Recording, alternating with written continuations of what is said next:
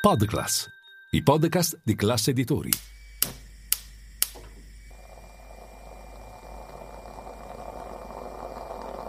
Buongiorno dal gruppo Classe Editori. Io sono Massimo Brugnone. Oggi è lunedì 29 maggio e queste sono notizie a colazione, quelle di cui hai bisogno per iniziare al meglio la tua giornata.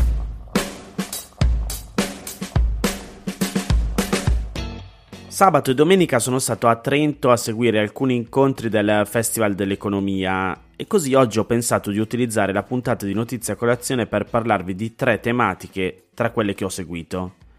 La prima mi permette di tornare su un argomento che abbiamo affrontato settimana scorsa, quello della transizione energetica e degli investimenti che vengono fatti ancora oggi sul gas.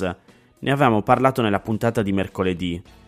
Il titolo dell'incontro di ieri mattina a Trento era La rivoluzione attesa dell'idrogeno.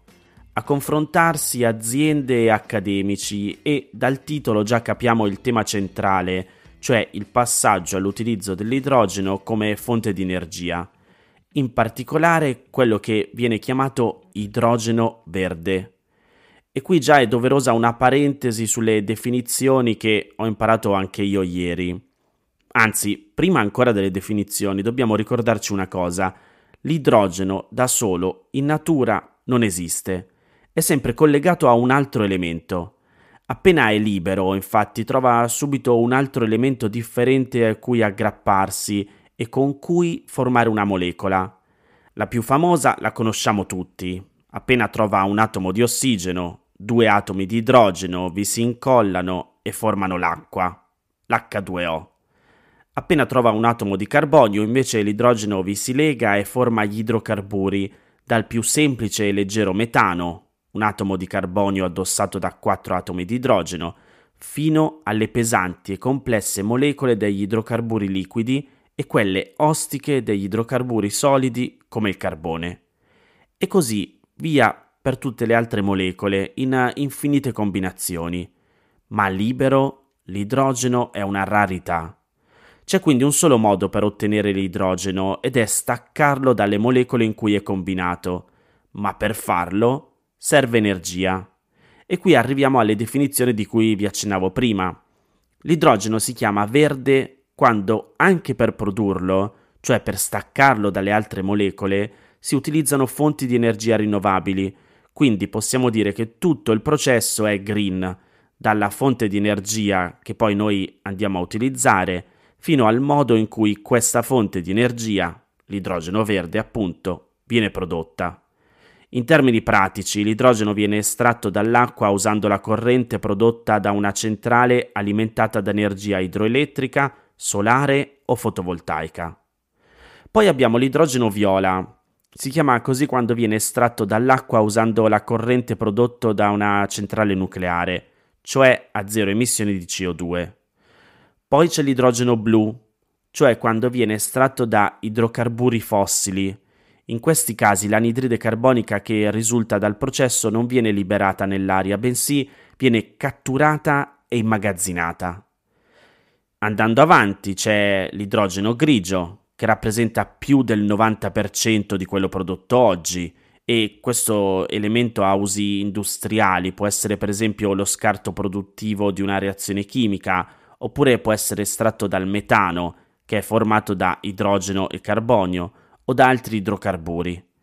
Infine c'è l'idrogeno nero, che è il meno amato perché viene estratto dall'acqua usando la corrente prodotta da una centrale elettrica a carbone o a petrolio.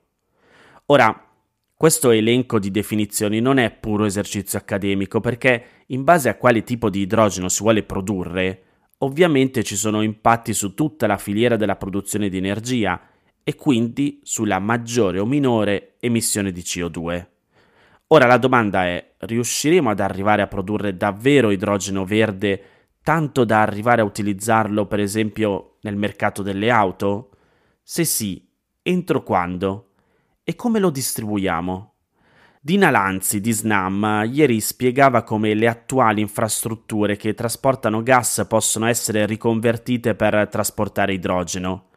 Anche se, poi ha sottolineato il professore dell'Università di Tor Vergata Luigi Paganetto, presente anche lui all'incontro, spostare idrogeno costa tre volte in più di spostare gas. Quindi, forse, dice lui, meglio produrlo vicino a dove si utilizza.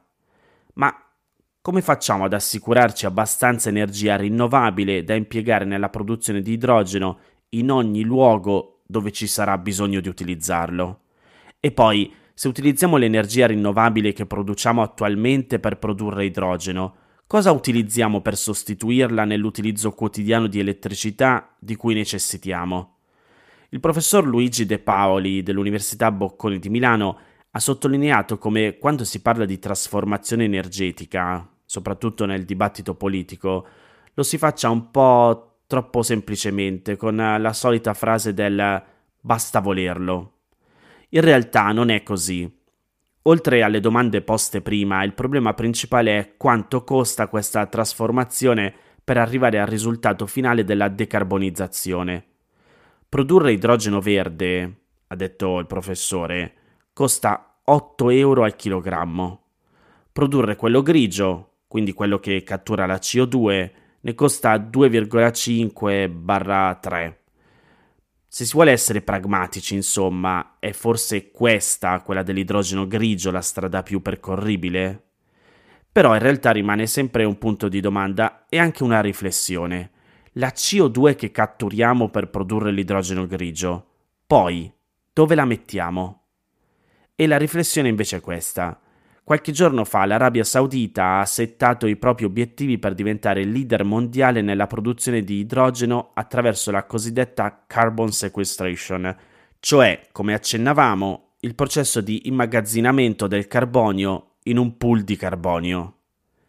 Ancora una volta, forse, se non vogliamo rimanere dipendenti dagli altri, dovremmo allargare lo sguardo al mercato dell'energia fissandosi degli obiettivi e delle collaborazioni di produzione dell'energia non solo come Paese Italia, ma almeno come Unione Europea.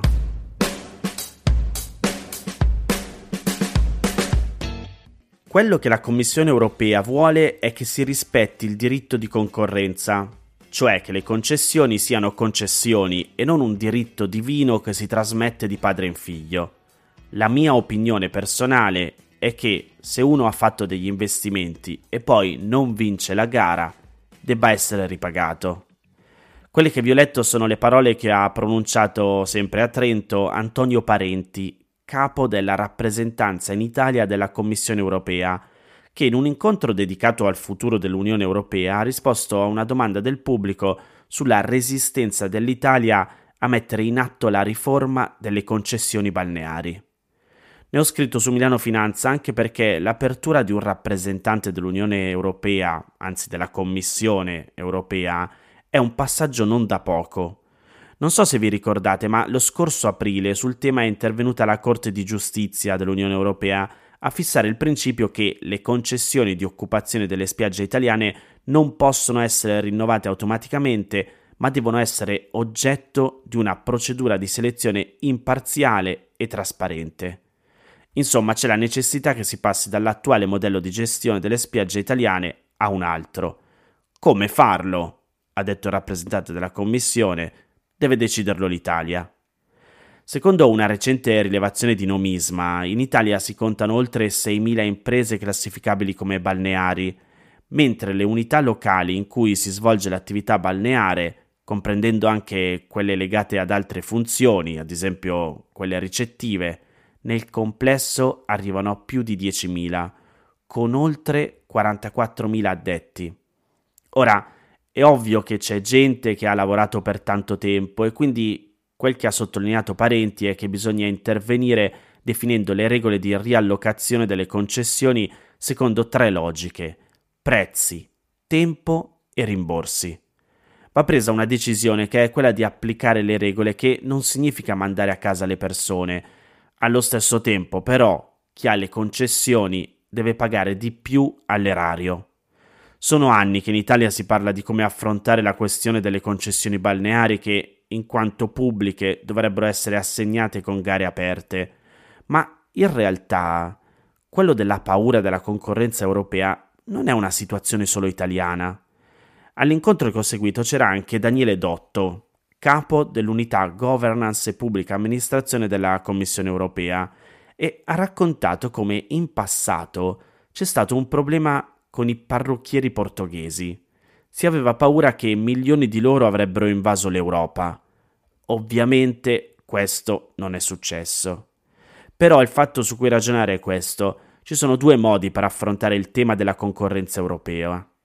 Uno è quello istintivo di pensare che ci possa essere l'invasione degli unni che si prendono le nostre spiagge. Il secondo è che se tutti i paesi dell'Unione Europea facessero questo ragionamento, il problema si creerebbe per le aziende italiane che investono all'estero.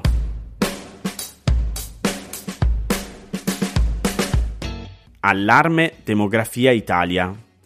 Chi ascolta più spesso Notizia Colazione sa che è un tema di cui parlo spesso. Ho seguito un incontro con il professor Giancarlo Blangiardo, ex presidente dell'Istat, che ha fotografato un quadro che appunto qui in realtà conosciamo molto bene.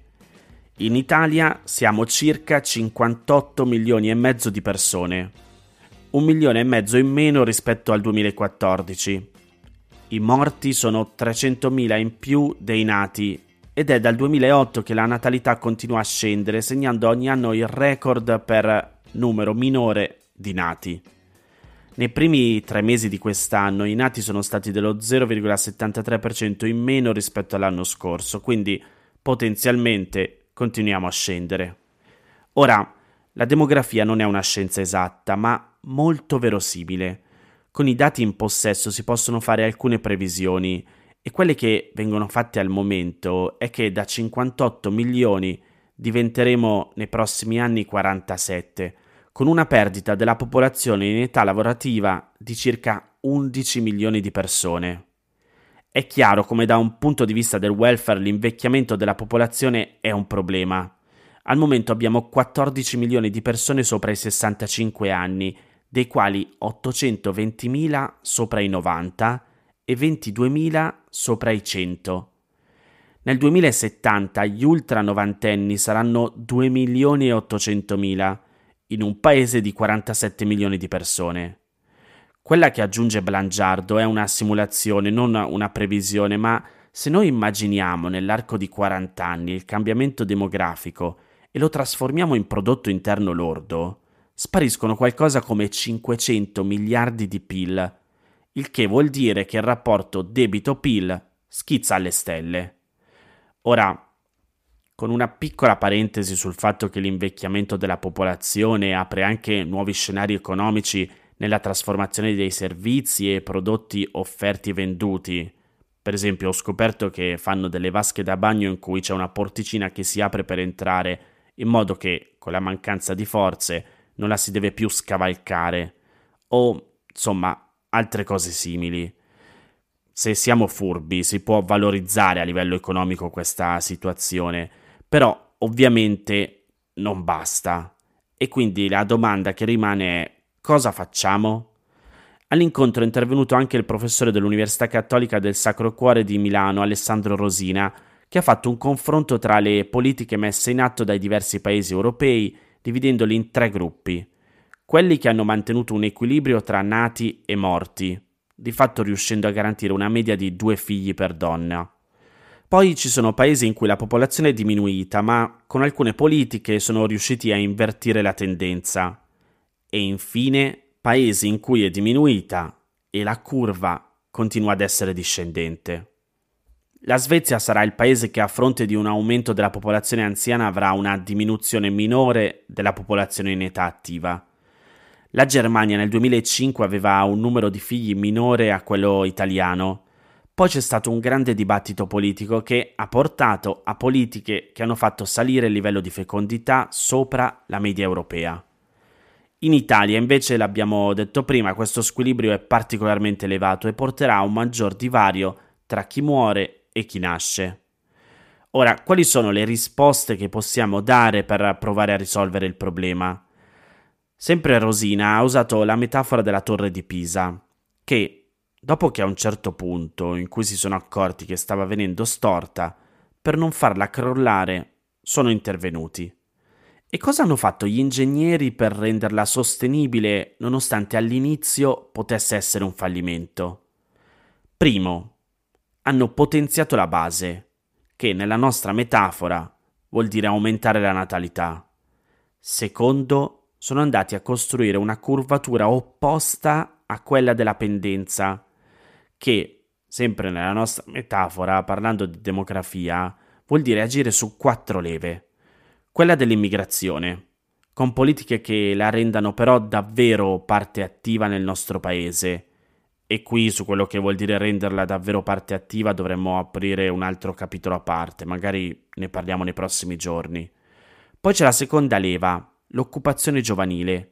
Abbiamo il più alto numero di giovani in età lavorativa che non studiano e non lavorano, il che però vuol dire che se fossimo in grado di farli entrare in gioco, avremmo una spinta che non ha nessun altro paese europeo. La terza leva è quella dell'occupazione femminile, anche questa tra le più basse attualmente, ma quindi potenzialmente in forte crescita, se si mettono però in atto vere misure di conciliazione tra lavoro e famiglia. Quarta leva, che non piacerà a molti, è quella però di rendere un lavoro la lunga vita attiva che non vuol dire soltanto alzare l'età pensionabile, ma in qualche modo bisogna fare in modo che la popolazione più anziana partecipi alla produttività del paese. Ora, se mettessimo insieme queste leve in maniera integrata, dice sempre Rosina, consentirebbero al paese di non scivolare al fondo dei margini di sviluppo.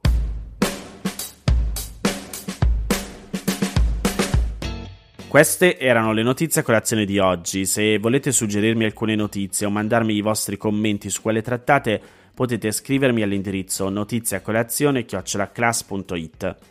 Se volete rimanere aggiornati c'è il canale Telegram di Notizia Colazione. Nel sommario della puntata trovate il link per gli altri podcast del gruppo Class Editori. Io vi aspetto domani per iniziare insieme una nuova giornata. Un saluto da Massimo Brugnone.